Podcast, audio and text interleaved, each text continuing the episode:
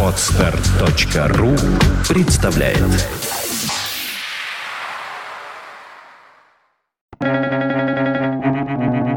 Свободное радио Компьюлента В стране слепых одноглазый человек – галлюционирующий идиот Маршал Маклюэн.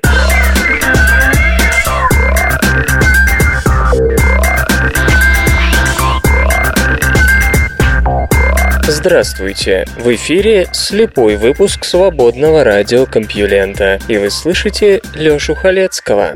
Как я рад после полутора недельного перерыва снова рассказывать вам новости из мира науки и высоких технологий. Я хорошенько отдохнул и теперь бодрый и веселый буду и дальше продолжать вас радовать. Поехали! Наука и техника. Викинги не нашли жизнь на Марсе, потому что предварительно убили ее. Викинг-1 и Викинг-2, высадившиеся на Красной планете 36 лет назад, имели миниатюрные лаборатории, которые должны были проанализировать марсианский грунт на наличие в нем следов жизни. Точнее, как выяснилось, их нацеливали на поиск в грунте следов земной жизни. В одном из опытов микролаборатории марсоходов смешали марсианский грунт с водой различными микроэлементами и получили резкий рост в экспериментальной камере концентрации кислорода кислорода, углекислого газа и немного азота. Такого рода процесс не наблюдался в контрольных образцах, предварительно стерилизованных высокой температурой. Абсолютно те же результаты получил Викинг-2, высадившийся в 6400 километрах от первой машины. Однако все это было признано не имеющим значения, потому что другой инструмент микролаборатории, призванный обнаружить следы органики в образцах марсианской почвы, не смог этого сделать. Кирпичики жизни в том виде, в котором их представляли себе создатели викингов, определенно отсутствовали на Марсе. Несколько исследователей выдвинули в связи с этим предположение, что искать надо было кирпичик марсианской, а не земной жизни. Эксперимент Labeled Release, в котором было получено увеличение концентрации кислорода и углекислого газа, надо было как-то объяснить, и в 70-е годы его приписали наличию в почве гипотетического пероксида водорода, крайне неустойчивого устойчивого соединения, способного существовать относительно короткое время. При смешивании с жидкостями он разложился на кислород и воду, но лабораторные эксперименты, проведенные на Земле, не смогли получить такой результат из пород, смешанных с пероксидом водорода. В 2007 году Джуб Хоут Купер из Гиссинского университета Германия предположил, что в действительности тесты в микролаборатории викингов вообще не могли обнаружить следы марсианской органики, так как предварительно предварительно уничтожили соответствующие микроорганизмы. Согласно его гипотезе, марсианские бактерии имели водопероксид водородный метаболизм, и он не вынес благоприятного, по мнению разработчиков микролаборатории, куриного бульона, которым полили образцы грунта. Более того, контакт с водой просто убил бактерии с большим содержанием пероксида водорода. Зарегистрированный рост содержания кислорода и диоксида углерода был следствием разрушения клеточных мембран мембран и выброса их стремительно окисляющегося содержимого в экспериментальной камере.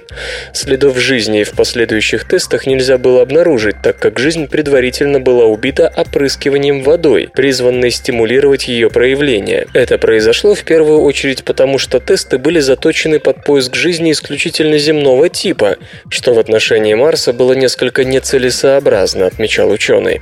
Затем Феникс и вовсе обнаружил на Марсе перхлораты в почве, точнее их следы. Хлорметан и дихлорметан отыскали те же викинги, вот только, как и в случае с водой, найденной американцами в лунном грунте, было незамедлительно решено, что это загрязнение земного происхождения, ведь хлорметан на Земле тогда широко применялся как охладитель, а вовсе не следы марсианских перхлоратов. Наличие перхлоратов, способных стать серьезными окислителями, могло быть спусковым крючком для уничтожения марсианской жизни в анализировавшихся образцах грунта даже в том случае, если она копия земной. При низкой температуре присутствие перхлоратов не влияло на содержание органических веществ. Однако при нагреве перхлораты активно реагируют с органикой, что разрушает ее. Более того, в результате таких реакций, как показали эксперименты, проведенные после находок Феникса, выделяется как раз хлорметан, вроде того, что отыскали викинги. Наконец, как мы уже рассказывали, новый анализ данных по грунту, исследованному викингами, показал, что он слишком сложен, чтобы можно было говорить о его небиогенном происхождении. Так что бактериальная жизнь на Марсе вполне возможна, но вот искать соответствующими методами ее мы пока не научились. Что же делать? Как организовать поиски внеземной жизни, чтобы получить ее конкретные свидетельства, не зная заранее, как они будут выглядеть? Если не только биология, но и химический состав грунта Марса в целом весьма необычный, и не зная их детально, заранее трудно провести тест, который однозначно доказал бы существование жизни на Красной планете. Новая попытка марсохода Curiosity, который в этом августе попробует найти следы жизни на Марсе, спланирована в совершенно другом ключе. Вместо экспериментов, способных дать результат, только если мы представляем себе возможность такого результата, нынешний подход больше сконцентрирован на наблюдении. Дело в том, что в последние годы внимание исследователей привлекло странное дело – крайне низкий срок жизни метана в атмосфере Марса и его географически неравномерное распределение. Над определенными районами планеты его больше, а где-то почти нет. По расчетам исследователей из Сорбоны, Франция, чтобы метан мог быть распределен в атмосфере с буйными ветрами, как на Марсе, неравномерно, он должен иметь время жизни не более чем в 200 дней. Стандартным процессом разложения метана в земной атмосфере является фотохимический. Одна беда Он требует нескольких веков. Значит, что-то уничтожает метан на Марсе в сотни раз быстрее, чем на Земле. Причем только у самой поверхности. Хотя сами французы предположили, что это результат окисления перхлоратами почвы, в научном сообществе почти сразу возник законный вопрос. Как же перхлораты еще не прореагировали за миллионы лет своего существования с метаном без остатка? Ведь о текущих процессах, которые могли нарабатывать перхлораты в марсианской марсианской почве ничего не известно. Тогда же возникло резонное предположение, которое можно условно назвать гипотезой CH4 плюс O2, HCHO плюс H2O, то бишь метан, окисляемый кислородом, образует формальдегид и воду. Иными словами, кто-то, хемотрофы, окисляет метан у самой поверхности, в то время как другие бактерии его вырабатывают. Иначе метан с его сверхкоротким сроком жизни уже давно на Марсе кончился бы, ибо его абиогенная наработка оценивается как весьма низкая. Главное же, зонду удалось обнаружить в марсианской атмосфере формальдегид, образующийся при такой гипотетической реакции. Абиогенный механизм производства формальдегида в условиях Марса пока неизвестен, что дает некую надежду на его биогенное происхождение. Как же обнаружить участников такого гипотетического цикла окисления метана?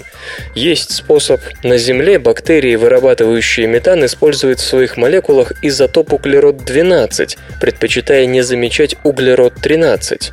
Доминирование углерода-12 в почве четвертой планеты будет свидетельствовать о том, что жизнь на Марсе, хотя бы в форме бактерий, все же существует. Чем пахнет космос? Космонавты, побывавшие в открытом космосе, постоянно твердят о чрезвычайно специфическом запахе безвоздушного пространства. Разумеется, они не могут понюхать его непосредственно, поскольку все, что им доступно, это пластиковый аромат скафандра.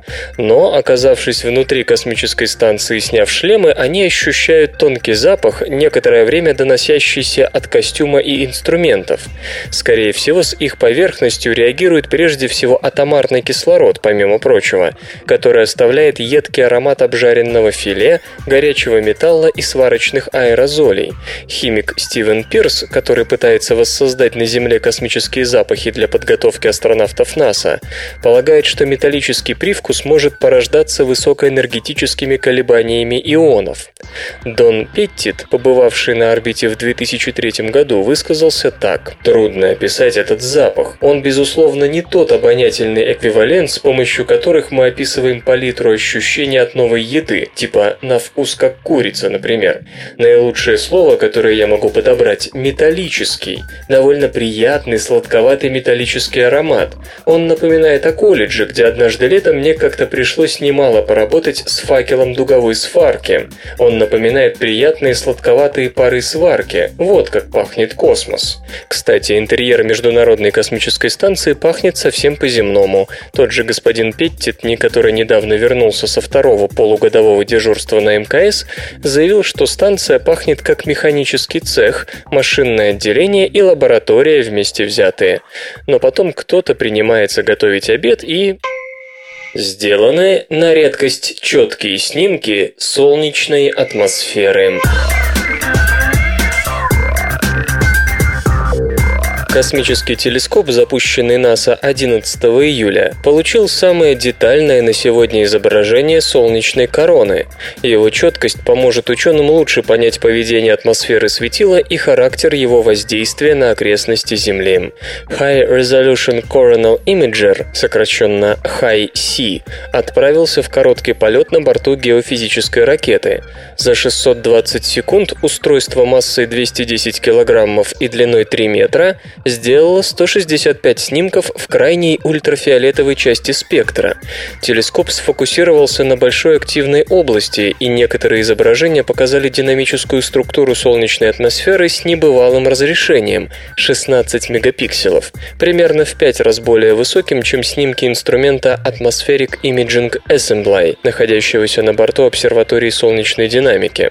Atmospheric Imaging Assembly способен различить образование на поверхности Солнца шириной около 1000 километров на 10 длинных волн, а High-C может увидеть детали размером около 200 километров, но только на одной длине волны. В разработке телескопа принимал участие Физический институт имени Лебедева Российской академии наук. Кстати, изображение вы, конечно же, можете увидеть на странице этой новости на сайте compulenta.ru. Аномалия спектра космических лучей нашла логичное объяснение. Группа астрофизиков из Франции, Испании, Кореи и Китая нашла простое объяснение недавно обнаруженной аномалии спектра протонов и ядер гелия космического происхождения. Классическая теория зарождения и распространения галактических космических лучей, основными компонентами которых как раз и становятся протоны, ядра водорода и ядра гелия, непротиворечива и стройна. Согласно традиционной схеме, взрывы сверхновых ускоряют частицы космических космических лучей, и последние в дальнейшем рассеиваются на турбулентных неоднородностях магнитного поля Млечного Пути. Перенос ядер водорода и гелия описывается простой моделью с минимальным количеством параметров. Хотя некоторые сомнения у специалистов остаются, теория дает реалистичные предсказания спектров космических лучей. На высоких энергиях Е поток тех или иных компонентов космических лучей у Земли, как считается, совпадает в соответствии с Е в степени степени минус 2,7.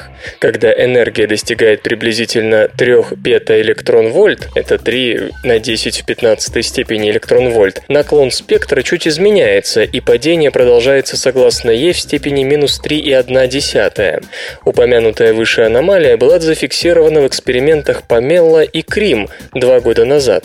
Аппараты Памела и Крим довольно сильно отличаются друг от друга.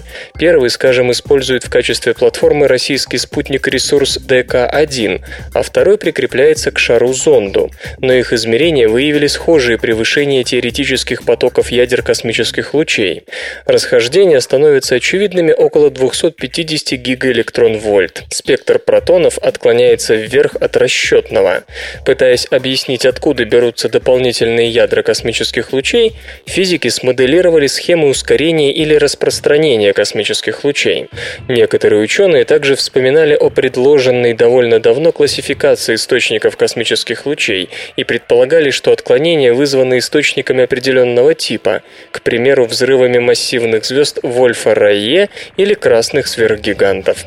Авторы нашли более простое решение, связав аномалию с действием локальных источников космических лучей, которые располагаются в радиусе радиусе 2 килопарсек от нас внесены в каталоги сверхновых и пульсаров и дают заметный вклад в сигнал, регистрируемый у Земли. Другими словами, в новой модели отклонения спектров от расчетных величин рассматриваются как простые флуктуации потока космических лучей, отвечающие определенной реальной конфигурации локальных источников. Тестирование модели завершилось успешно. Астрофизики без особых проблем получили спектры ядер водорода и гелия, согласующиеся с данными Памела и Крим в диапазоне энергии шириной в 4 порядка. Софт и безопасность. В России мобильные приложения не признали интеллектуальной собственностью.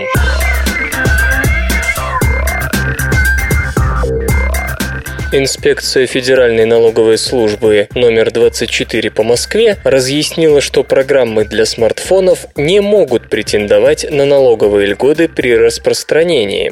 Продажа исключительных прав на программное обеспечение для ЭВМ и базы данных, а также прав на их использование по лицензионному договору с 2008 года была освобождена от НДС, а вот инспекция сочла, что мобильный телефон не является электронно-вычислительной машиной, а значит мобильные приложения нельзя рассматривать как программы для ЭВМ. По той же причине инспекция не отнесла их к объектам интеллектуальной собственности. Участники рынка считают позицию налоговых органов несколько странной. Современные смартфоны по архитектуре ничем не отличаются от компьютеров. Более того, зачастую они даже мощнее персональных компьютеров пятилетней давности.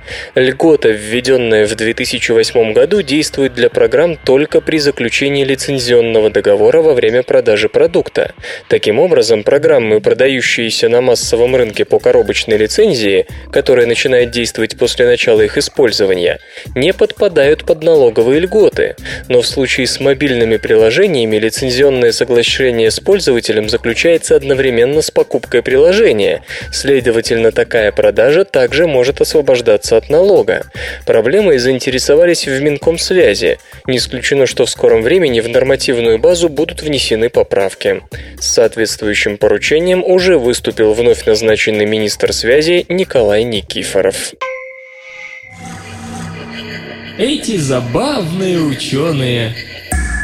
Эрнст Резерфорд пользовался следующим критерием при выборе своих сотрудников. Когда к нему приходили в первый раз, Резерфорд давал задание. Если после этого новый сотрудник спрашивал, что делать дальше, его увольняли. Наука и техника. Найден храм Майя с гигантскими масками.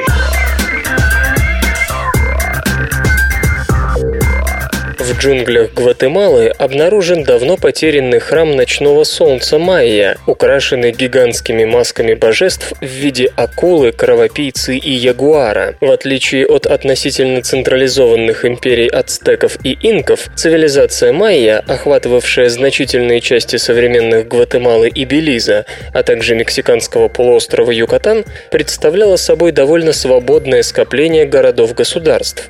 Только в 90-х годах прошлого века века археологи и историки стали постепенно понимать, что одни царства майя имели более важное значение, чем другие, и государство Эль-Соц, располагавшееся на территории Гватемалы, входило в число небольших царств. Однако в 2010 году ученые, работавшие на макушке холма рядом с центром древнего города, открыли 13-метровую пирамиду Дьябло. На ее вершине они нашли царский дворец и гробницу, принадлежавшую, возможно, первому правителю, жившему с 350 по 400 год нашей эры. Примерно в то же время Стивен Хьюстон из Университета Брауна и его коллеги обнаружили за царской гробницей первые намеки на храм ночного солнца. После двух лет работы специалисты наконец смогли сделать официальное заявление. Храм украшен по бокам полутораметровыми лепными масками, демонстрирующими солнечного бога, который меняет свои обличья в течение дня. На восходе, поднимаясь из Карибского моря, он похож на акулу. В полдень это древнее косоглазое чудовище, пьющее кровь, а на закате ягуар, пробуждающийся в джунглях и выходящий на ночную охоту. Господин Хьюстон отмечает, что в культуре майя солнце тесно связано с понятием начала. Отсюда и гипотеза о том, что человек, похороненный в гробнице рядом с храмом, был первым правителем Эль-Соца. Археологи также обнаружили намеки на то, что последующие поколения добавили к храму новые слои, рассматривая здание как живое существо.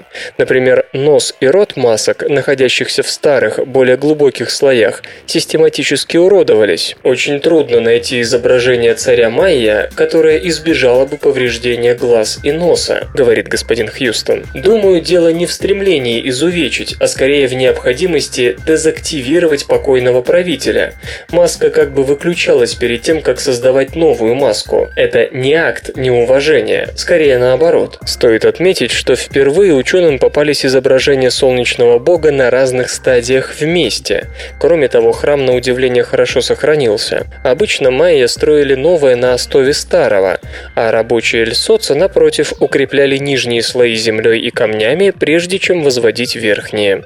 Специалисты обращают внимание и на мастерство, с каким изготовлены маски. Они сильно выдаются на фоне храма и при этом умудряются не падать. По словам господина Хьюстона, маски были выкрашены ярко-красным пигментом, который особенно сильно бросался в глаза на восходе и закате. Благодаря всему этому, а также своему высокому положению, маски были видны издалека, в том числе в соседнем Тикале, более мощном и старинном царстве, которое, скорее всего, то поглощало Эльсоц, то оставляло его в покое в зависимости от разных обстоятельств. Несмотря на то, что храм представлял собой большую ценность для жителей Эльсоца, он использовался сравнительно недолго. Его забросили уже в V веке. Быть может, это было связано с окончанием эпохи правления той династии, которую основал похороненный поблизости царь. Раскопкам суждено продолжаться и продолжаться. Освобождено только 30% фасада здания. Самцы ленивцев потакают супружеским изменам. Самцы ленивцев Гофмана легко относятся к ветренности своих самок. Это может быть связано как с их нежеланием тратить энергию на выяснение отношений, так и с особенностью расселения, когда самцы в округе в той или иной степени являются друг другу родственниками. Всякий знает, откуда ленивцы получили свое название. Особенности питания и обмена веществ вынуждают их экономить энергию и вести крайне малоподвижный образ жизни. Но у большинства животных, по крайней мере, если вести речь о млекопитающих, в жизни наступают такие моменты, когда проявить чуточку прыти просто необходимо, например, при защите территории или во время брачного ритуала. Но, по словам зоологов из Университета Висконсина в Мэдисоне, ленивцы предпочли отказаться от некоторых присущих всем зверям обычаев, нежели хоть в чем-то поступиться собственным безмятежным распорядком. Исследователи наблюдали за полутора сотнями ленивцев Гоф Гофмана, самцам которого свойственно некое подобие территориального поведения. Ленивец Гофмана день проводит в неподвижности, скрываясь в зарослях, а ночью ищет пищу. На еду он тратит от 7 до 11 часов, перемещаясь во время ее поисков со скоростью 14 сантиметров в секунду. Эти ленивцы-одиночки, и на одном дереве почти невозможно увидеть больше одного животного, если это не брачный период или если это не мать с потомством. Индивидуальные участки самцов невелики, всего около двух десятых квадратных километра. Границы территории самцы не пересекают. Но такая территориальность обычно связана с брачным поведением. Самец завлекает на свой участок самку и потом охраняет ее от посягательств конкурентов. Но у ленивцев самцы как будто не склонны монополизировать прекрасный пол. В среднем, как пишут зоологи в журнале Animal Behavior, на один участок самца приходилось 3,2 взрослых самки, и 60% из них жили попеременно с несколькими кавалерами, число которых доходило до 4. Тест на отцовство среди ленивцев детенышей подтвердил легкое отношение самцов к супружеским изменам. Самки с детенышами часто обнаруживались на территории другого самца, который не был отцом их потомства. Либо ленивцам-самцам действительно наплевать на личную жизнь самок, либо они просто не умеют держать своих дам под контролем контролем. Скорее всего, установка на экономию энергии и тут сыграла свою роль. Затраты на охрану самок и выяснение отношений с брачными конкурентами отнимали бы слишком много сил. Но исследователи предлагают еще одно объяснение. Дело в том, что ленивцы расселяются недалеко от того места, где появились на свет. То есть получается, что самцы живут в окружении своих родственников. С такой точкой зрения беспечность самцов по отношению к половым связям самки можно объяснить и тем, что она переходит от родственника к родственнику. И в этом случае семейные гены все равно объявятся в следующем поколении, независимо от того, где и с кем она провела эту ночь. Как сделать медузу из крысиного сердца и силикона?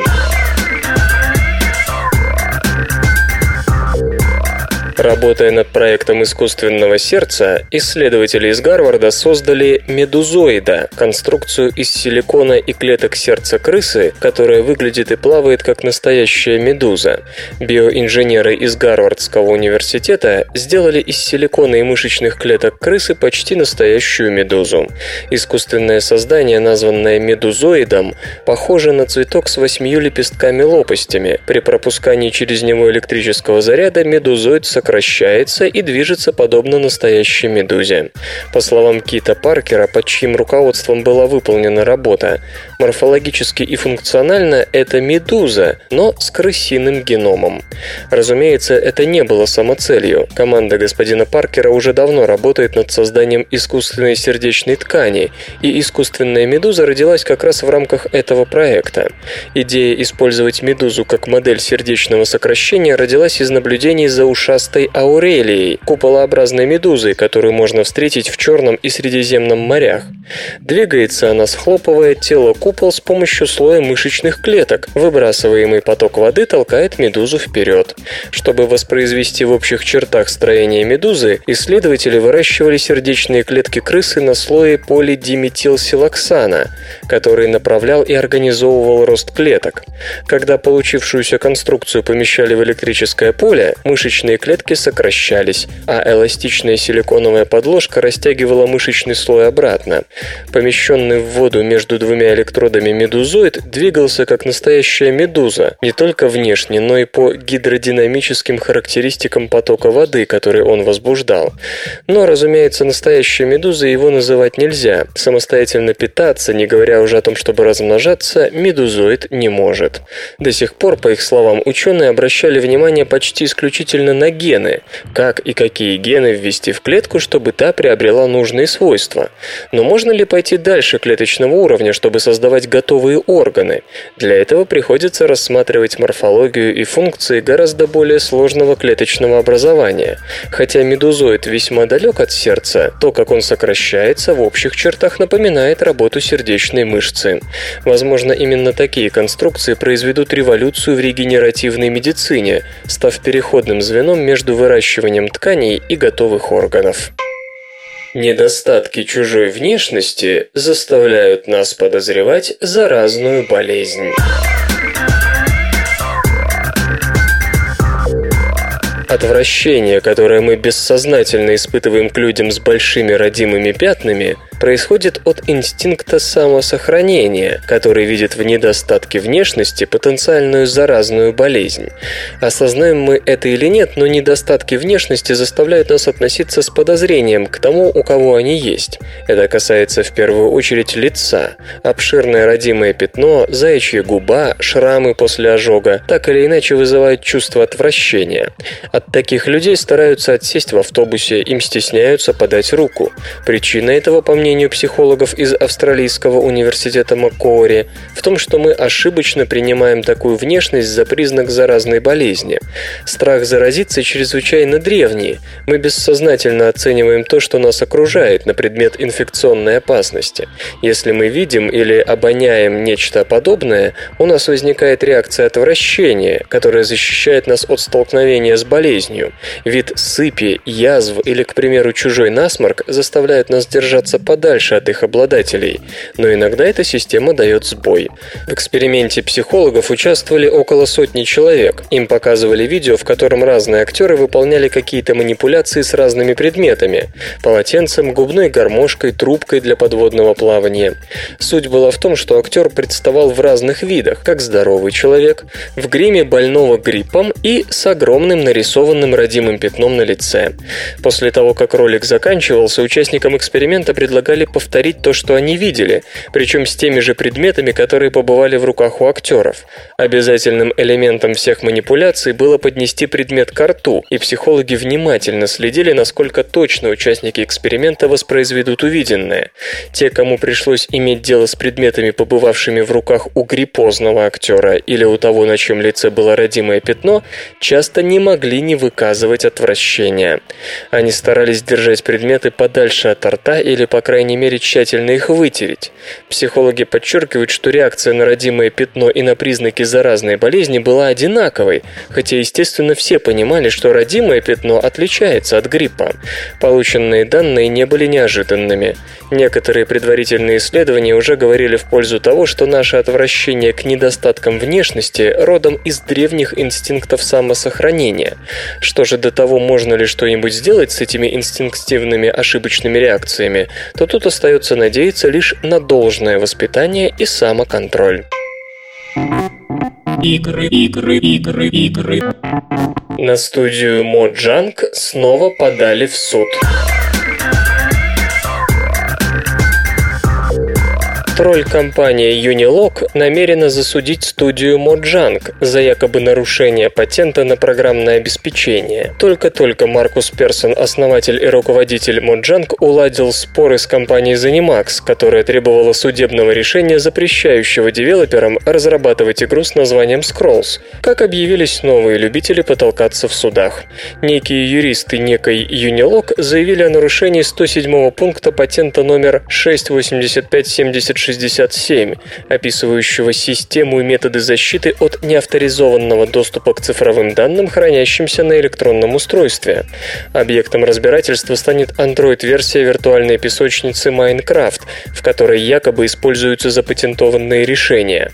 Unilog требует не только выплаты денежной компенсации, но и роялти со всех будущих продаж игры. К несчастью для них, они хотят судиться по вопросу нарушения патента на программное обеспечение, написал написал в твиттер-блоге господин Персон. «Я готов потратить на суд большие деньги, лишь бы Юнилог не получила ни цента. Подобные патенты – чистое зло. Инновации в области программного обеспечения бесплатные развиваются очень быстро. Патенты лишь замедляют прогресс». Замечу, что Юнилог, похоже, вообще не делает ничего, а только судится.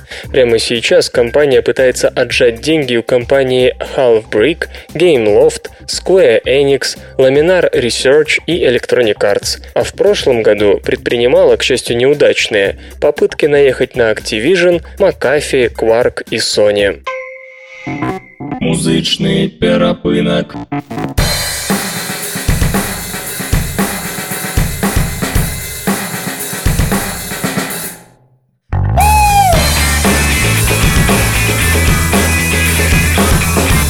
Сегодня в эфире свободного радиокомпьюлента группа The Screaming Blues, а получать эстетическое удовольствие мы будем от песни Superman in My Beat. My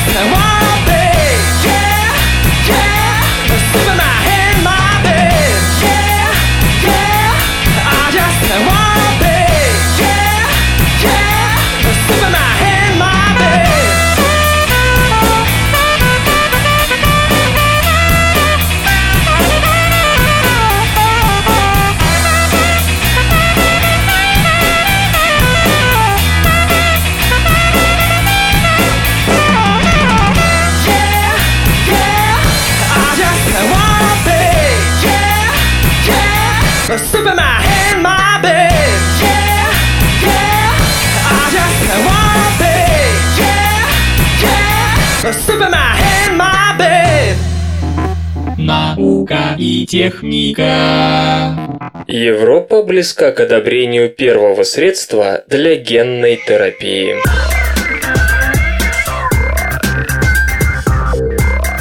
Комитет Европейского медицинского управления по лекарственным препаратам для человека впервые рекомендовал средства для генной терапии к утверждению соответствующими ведомствами. Рекомендация должна быть одобрена Европейской комиссией, но обычно последняя не отклоняет решение этого органа. Глайберра предназначена пациентам 1-2 человека на миллион, которые не могут производить достаточное количество липопротеин-липазы, имеющие решающее значение для расщепления жиров. С помощью вируса препарат передает человеку рабочую копию гена, участвующего в выработке этого фермента. Первой страной, которая одобрила генную терапию, стал Китай. Это случилось в 2004 -м. Тогда речь шла о лечении рака. Европа и США по сей день не последовали этому примеру, опасаясь прежде всего канцерогенности генной терапии. Глайбера, разработанная нидерландской компанией Unicure, ранее получила отрицательные отзывы и от Комитета по лекарственным препаратам, предназначенным для человека, и от Комитета по передовым методам терапии того же Европейского медицинского управления. Тем не менее, после повторного, более узкого испытания на пациентах с тяжелыми случаями панкреатита в результате дефицита липопротеин-липазы, второй выдал положительное заключение в июне, а теперь пришла очередь и первого комитета. Чиновники сошлись на том, что преимущество в данной конкретной группе перевешивают риск. В конечном итоге рекомендовано использовать препарат только в исключительных обстоятельствах. Это позволяет одобрить средства без необходимости крупномасштабных клинических испытаний, которые, собственно говоря, невозможно провести, когда речь идет о редких заболеваниях. Всего Глайбера принимали 27 пациентов в ходе трех испытаний. Все дальнейшие случаи приема препарата также будут отслеживаться для накопления статистики. На очереди безымянное пока средство, нацеленное на аденозин-дезаминазную недостаточность, тяжелый комбинированный иммунодефицит. В данном случае генная терапия проводится экс-виво на образцах костного мозга, извлеченных из организма больного человека, после чего пациенту делается соответствующая инъекция. В разработку препарата включился фармацевтический гигант GlaxoSmithKline, что, как считают эксперты, повышает шансы на его одобрение. Полые наночастицы оксида железа как будущее электродов литий-ионных батарей.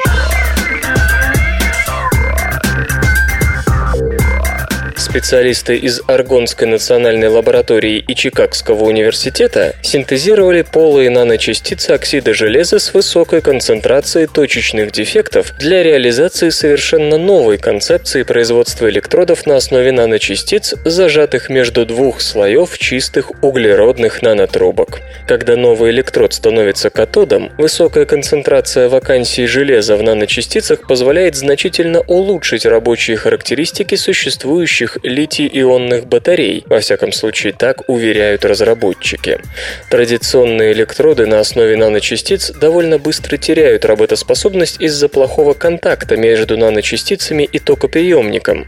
Новые же электроды позволяют проводить обратимую интеркаляцию ионов лития, результатом которой является высокая емкость и эффективность, превосходная скорость заряда и замечательная стабильность. Рабочие характеристики постоянны в течение 500 с лишним лишним циклов перезарядки. Достигнутый результат – наглядное доказательство того, что морфология наноматериала катода является наиболее критическим фактором для дальнейшего развития литий-ионных батарей. Полые наночастицы гамма-феррум-2О3 были синтезированы в Аргонской национальной лаборатории с количеством железных вакансий в четверо превосходящим таковые у обычных наночастиц. Инновационный метод производства электрода заключается в запирании слоя наночастиц частиц между двумя слоями чистых, мультистенных углеродных нанотрубок без использования связки или иных добавок. Электрохимические тесты продемонстрировали высокую емкость – 132 мАч на грамм при 2,5 вольт, высочайшую фарадеевскую эффективность, составляющую 99,7%. Это демонстрирует эффективность транспорта электронов в электрохимической цепи. Отличные скоростные характеристики – 133 мАч на грамм при 3000 мА на грамм и солидную стабильность, как уже сказано, более 500 циклов. Кроме того, в работе присутствуют интересные данные о внутренней структурной трансформации наночастиц, полученные методом синхротронной рентгеновской абсорбции и дифракции, которые дают четкое представление о том, что происходит с литием в течение электрохимического цикла. Литий-воздушные аккумуляторы могут быть долгоживущими и быстрыми.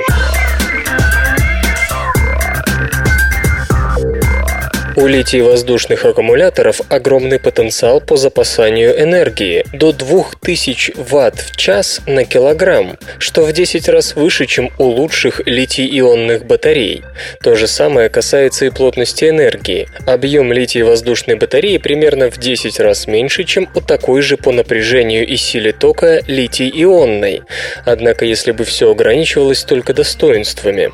Исследователи из Сент-Эндрюсского университета Великобритании Британия продемонстрировали литий-воздушные батареи, теряющие после 100 циклов лишь 5% емкости, и при этом заряжающиеся в 10 раз быстрее обычных. Для этого в них используются золотые электроды и диметилсульфоксидный электролит. При реализации литий-воздушных батарей есть целый ряд сложностей. Во-первых, литий весьма активный металл, взаимодействует с кислородом воздуха.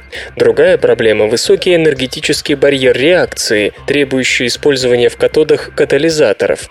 Наконец, пока так и нет нормально работающего электролита, который с одной стороны хорошо проводил бы ионы лития, но при этом надежно изолировал литиевый анод от кислорода. Ну а гипотетически идеальный электролит не должен замерзать в мороз и закипать в жару. Итак, что же мы имеем? Британцы использовали диметилсульфоксид, а протонный растворитель CH3,2SO в качестве кандидата в такие идеальные электролиты. Он относительно хорошо проводит ионы и не позволяет быстро окисляться литию. Проблемой является лишь то, что при нормальном давлении он затвердевает уже при 18 градусах по Цельсию. Но, как отмечают исследователи, не все сразу. Другой ключевой инновацией стало использование более стойкого в химическом отношении материала электрода – золота, вместо углерода, применявшегося до сих пор. Итог впечатляет. Во-первых, главная проблема – деградация деградация материала батарей оказалась в значительной степени преодолена. При 100 циклах зарядки-разрядки емкость литий-воздушного аккумулятора упала лишь на 5%, то есть до 50% деградации такие батареи могут пережить тысячу циклов. Учитывая их значительную емкость, это очень прилично. Другим преимуществом новой конструкции является увеличившаяся в 10 раз скорость зарядки и разрядки. В сравнении с обычными литий-воздушными батареями она выросла в 100 раз. Что крайне важно, в случае на порядок более емких батарей заправлять те же электромобили придется в 10 раз дольше, а ведь и сейчас на это уходят часы. Недостатки новой конструкции вытекают, увы, из ее достоинств. Золото делает аккумулятор тяжелым и, понятно, дорогим, а эффективный электролит замерзает при плюс 18. И тем не менее, исследователи отмечают, что их работа демонстрирует принципиальную возможность при нахождении эквивалентов новым материалам создания таких литиевых аккумуляторов, которые смогут наконец-то решить проблему катастрофически малой емкости существующих батарей всех типов, препятствующей электромобильной революции и ограничивающей автономность мобильных устройств устройств и ноутбуков. Разработан первый супрамолекулярный препарат против болезни Альцгеймера. По мнению китайских ученых, супрамолекулярная химия способна обеспечить абсолютно новый подход к лечению альцгеймеризма. Так им впервые удалось продемонстрировать способность супрамолекулярных комплексов ингибировать процесс агрегации белков, считающийся причиной этого опасного заболевания. Болезнь Альцгеймера – одна из самых частых причин прогрессирующего слабоумия среди людей старшего возраста. Количество людей, живущих с этим диагнозом, приближается приближается к 35 миллионам. Говорят, эта цифра утроится к 2050 году. Одной из патологических примет заболевания является агрегация бета-амилоидных пептидов с образованием нерастворимых белковых отложений бляшек. Основным направлением в поисках терапевтического и превентивного средства от болезни считается разработка ингибиторов агрегации атипичного белка бета-амилоидных пептидов. Абсолютное большинство предложенных на сегодня ингибиторов – это малые органические молекулы, основной недостаток которых в неспецифичности действия. Исследователи из Чанчуньского института прикладной химии Китай, как водится, пошли другим путем. Они применили метод скрининга с использованием живых клеток, производящих неправильный белок, маркируя его флуоресцентным протеином. В процессе скрининга удалось идентифицировать два цилиндрических металлосупрамолекулярных комплекса, могущих блокировать агрегацию белков бета-амилоидных пептидов. Интересно, что строение этих цилиндров напомнило ученым цинковые пальцы, небольшие протеиновые структурные мотивы, которые обычно связаны с одним и более ионов цинка. Скорее всего, именно на этом родстве и строилось изначальное предположение о том, какие именно структуры нужно выбрать для скрининга. Цинковые пальцы давно известны тем, что способны регулировать связывание протеина, в состав которого они входят, с другими белками или молекулами ДНК. Важно, обнаруженные комплексы не только мешают образовываться новым белковым агрегатам, но и дестабилизируют уже существующие отложения. Кстати, если о механизме блокировки догадаться еще можно, то понять, каким образом происходит дестабилизация уже образовавшихся агрегатов, не представляется возможным. Тесты на мышах показали, что комплексы способны снижать уровень нерастворимого бета-амилоидного пептида, частично устраняя дефицит пространственной памяти грызунов.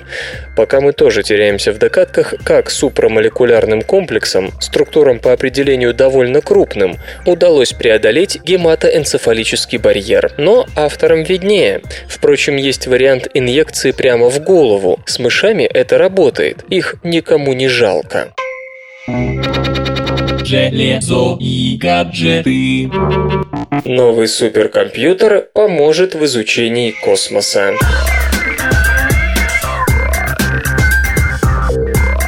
Выдающийся физик-теоретик Стивен Хокинг запустил в Кембриджском университете, Великобритания, вычислительный комплекс Cosmos at Dirac. Новый суперкомпьютер разработан компанией SGI. Он использует 1856 процессорных ядер Intel Xeon E5, платформа Sandy Bridge EP. Объем памяти составляет 14,5 терабайт. Конфигурация Cosmos at Dirac предусматривает применение применение 31 сопроцессора Xeon Phi на архитектуре Many Integrated Core MIC, которая предполагает объединение традиционных x86 совместимых ядер со специализированными ядрами для повышения эффективности выполнения параллельных вычислений. Изделие Xeon Phi Knights Corner насчитывает более 50 ядер. При их производстве применяется 22-нанометровая технология и инновационная методика 3-Gate. Объем памяти памяти GDDR5 не менее 8 гигабайт. Вычислительный комплекс at Dirac будет использоваться космологами, астрономами и исследователями, занимающимися изучением физики элементарных частиц. Предполагается, что суперкомпьютер поможет получить новые данные о формировании, истории и структуре Вселенной.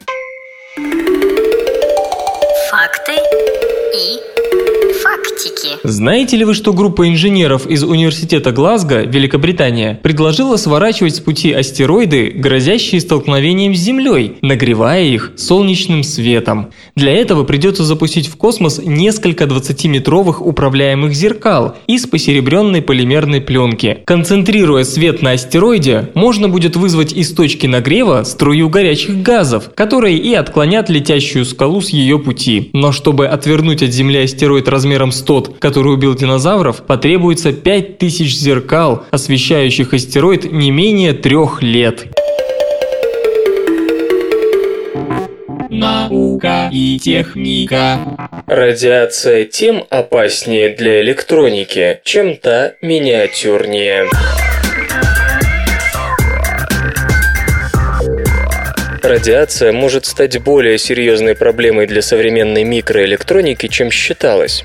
Если быть совершенно точным, полагают исследователи из Университета Вандербильта США, по крайней мере в 10 раз более серьезной. Ученые, использовавшие метод когерентной акустической фононной спектроскопии для анализа воздействия ионизирующей радиации на полупроводниковую электронику, выявили, что по мере миниатюризации уязвимость транзисторов растет в вплоть до того, что отдельное устройство может быть выведено из строя единственным ионом. Исследование, предпринятое Эндрю Штайгервальдом под руководством профессора Нормана Толка, опиралось на новый подход к оценке повреждений радиоэлектроники. Ранее такие оценки делались при помощи анализа деформаций и дефектов на атомарном уровне. Однако полупроводник в первую очередь работает с электронами, среди которых анализ возмущений в результате воздействия радиации ранее не проводился.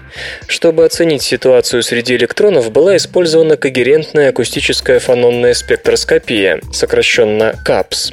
При помощи фемтосекундных лазеров создавались короткие импульсы, которыми обстреливалась поверхность полупроводника, генерируя волны, проходящие сквозь исследуемый материал. Затем второй лазер воздействовал на тот же кусок материала, измеряя интенсивность вызванной первым лазером волны и ее силу. По вариациям в отражаемых импульсах второго лазера исследователи и обнаружили колебания в нормальном размещении электронов в полупроводнике. При подобном обследовании галлий-арсенидных полупроводников, обстреливаемых атомами неона высокой энергии, выяснилось, что после захвата одного атома неона около тысячи атомов полупроводника подвергаются структурному воздействию, делающему их нефункциональными. Эти данные десятикратно превосходят самые пессимистические результаты предыдущих исследований. Они особенно важны в связи с продолжающейся миниатюризацией, способной подвести компьютеры к атомарному уровню транзисторов. Уже сегодня средний транзистор может состоять всего из нескольких тысяч атомов, а в некоторых областях, таких как солнечная энергетика, ведутся эксперименты по использованию квантовых точек, микроскопических кусочков полупроводников, состоящих буквально из сотен атомов каждая. В гелиоэнергетике воздействие радиации – вещь имманентная, и недостаточное понимание масштабов урона в значительной степени дезориентировало исследователей, делавших ставку на квантовые точки. Наши результаты могут объяснить недавние исследования, обнаружившие, что такие фотоэлементы на квантовых точках менее эффективны, чем предсказывалось, исходя из теоретических предпосылок, замечает господин Штайгервальд.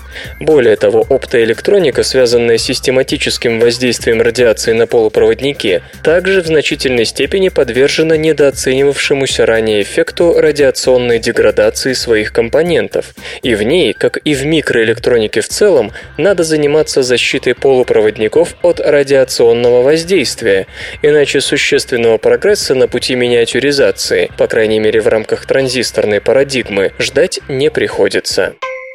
Звезды не дают молекулам распадаться.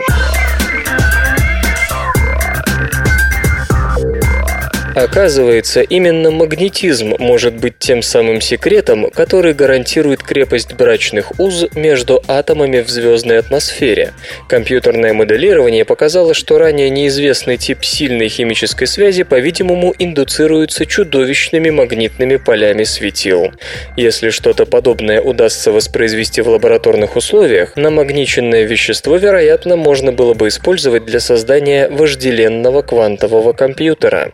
Современная химическая наука различает лишь два класса по-настоящему сильных молекулярных связей. Это ионная связь, при образовании которой валентные электроны одного атома передаются в управление другому, более электроотрицательному элементу, и ковалентное взаимодействие, характеризующееся объединением валентных электронов для общего использования обоими атомами. Однако квантовым химикам из Университета Осло, Норвегия, удалось случайно открыть третий механизм связывания. Произошло это во время теоретической симуляции поведения атомов в магнитных полях напряженностью до 10 в пятой степени Тесла, что по меньшей мере в 10 тысяч раз мощнее того поля, которое может быть получено сейчас на Земле. Вначале ученые занимались изучением возмущения, вносимого в энергию основного состояния двухатомной молекулы водорода внешним магнитным полем.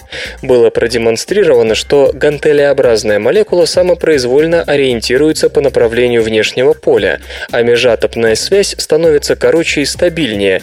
Когда исследователи задали энергетический уровень одного из электронов, их, напомню, в этой молекуле всего два, достаточным для разрыва связи в нормальных условиях, молекула просто развернулась перпендикулярно полю и продолжила свое существование. То есть можно говорить, что в данном случае наблюдается новый тип связывания, позволяющий удерживать вместе атомы, которые иначе разлетелись бы в стороны.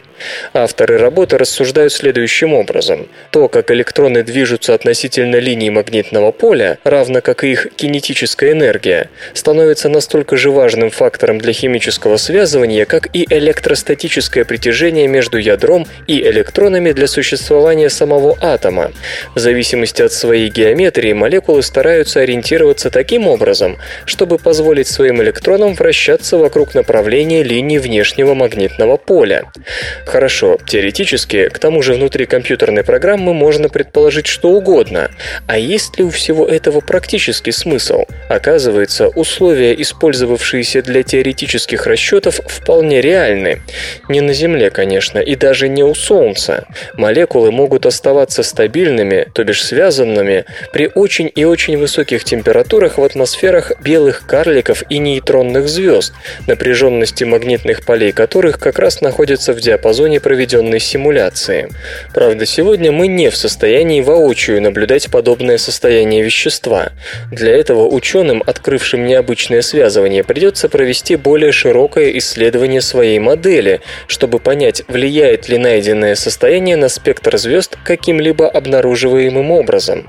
Конечно, теоретически возможная модель вещества и успешная ее симуляция – это здорово, но гораздо важнее понять, насколько это действительно реально для практической астрофизики.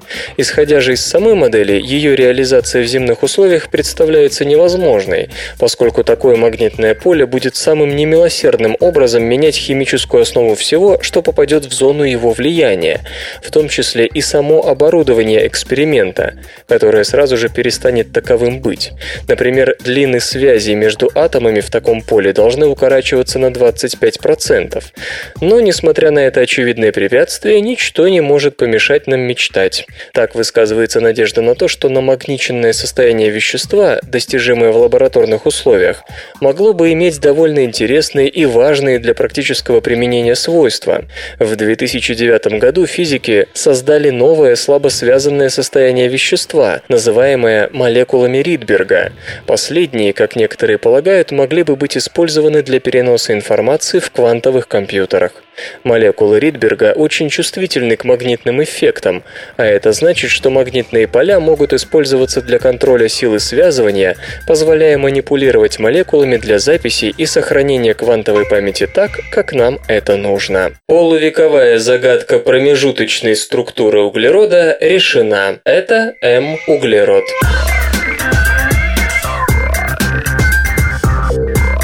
Физики из Ельского университета США впервые подтвердили теоретически предсказанную структуру углерода холодного давления, модификацию углерода по твердости сравнимой с алмазом, проведя эксперименты по сдавливанию графита при высоком давлении и комнатной температуре.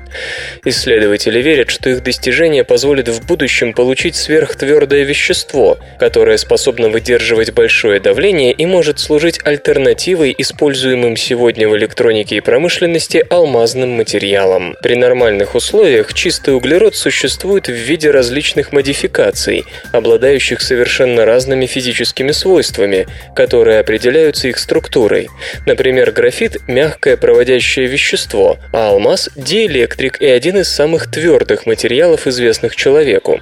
А где-то посередине между этими распространенными природными модификациями находится теоретически предсказанная в 2006 году году структура так называемого М-углерода, существование которой удалось подтвердить ельским ученым. М-углерод был получен из обычного графита при комнатной температуре под давлением в 200 тысяч атмосфер. Кстати, для теоретически существующей промежуточной структуры алмаза было предложено несколько альтернативных структур, одной из которых является М-углерод. Его-то существование и было подтверждено на практике, а все остальные теперь можно признать ошибочными. Справедливости ради напомню, что впервые изменения, происходящие с графитом при высоком давлении и комнатной температуре, были замечены 50 лет назад, но только теперь кристаллическая структура была полностью подтверждена экспериментально с использованием рентгеновской дифракции, спектроскопии комбинационного рассеяния, а также различных оптических методов.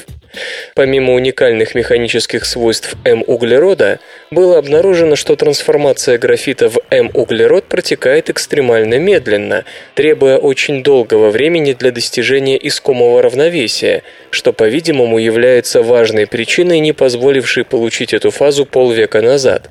Ученые говорят, что полученная ими промежуточная структура характеризуется намного более низкой симметрией, чем алмаз, но она очень и очень твердая. Исследования показали, что М-углерод экстремально несжимаемое вещество, способное царапать алмаз. Антитело поможет ранней диагностике болезни Паркинсона.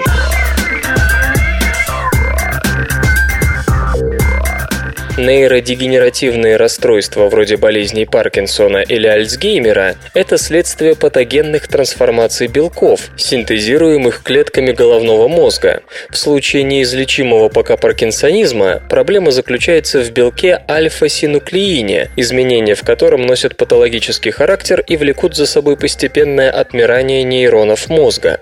Однако до сих пор ученым не удавалось обнаружить каких-либо антител, которые помогли бы продемонстрировать патологические изменения в альфа-синуклеине, ассоциирующиеся с болезнью Паркинсона. И вот международной группе исследователей под руководством Габара Ковача из Клинического института неврологии при Венском медицинском университете удалось получить антитело, обладающее искомой способностью.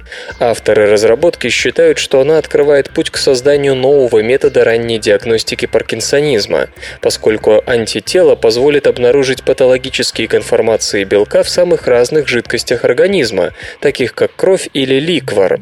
Сейчас антитело проходит первый раунд клинических испытаний, в котором участвуют 200 пациентов. Результаты должны появиться до конца нынешнего года. Основным этапом создания нового антитела стали сложные процедуры иммунизации животных с использованием синтетических пептидов, содержащих различные последовательности аминокислот, необходимые для того, чтобы найти имитацию патологических генетической модификации альфа-синуклеина и вызвать формирование антител. Модификаций может быть много, но далеко не все ведут к образованию агрегатов и болезненной реакции организма. Так, иммунизация мышей с использованием пептида с длинным названием TKEGVVHGVATVAE, содержащего аминокислоты альфа-синуклеина с 44 по 57, привело к выработке моноклонального антитела 5G G4, которая способна селективно связываться с агрегатами альфа-синуклеина, значительно превосходя в этом другие антитела, полученные в экспериментах. Ученые напоминают, что прежде существовала возможность диагностического обнаружения лишь самого альфа-синуклеина, но при этом нельзя было отличить нормальную форму от атипичной. Новое моноклональное антитело наконец-то позволяет обнаруживать стратегически важную часть протеина, ответственную за структурные изменения при фолдинге. Хотя мы до сих пор не можем сказать, станет ли реальностью диагностика с помощью простого анализа крови, одно очевидно – применение нового антитела поможет диагностировать болезнь Паркинсона за 5-8 лет до появления первых симптомов. Возможно, в будущем это станет необходимой составной частью успешного лечения недуга, которое к тому же можно будет начать намного раньше. Свободное радио Компьюлента.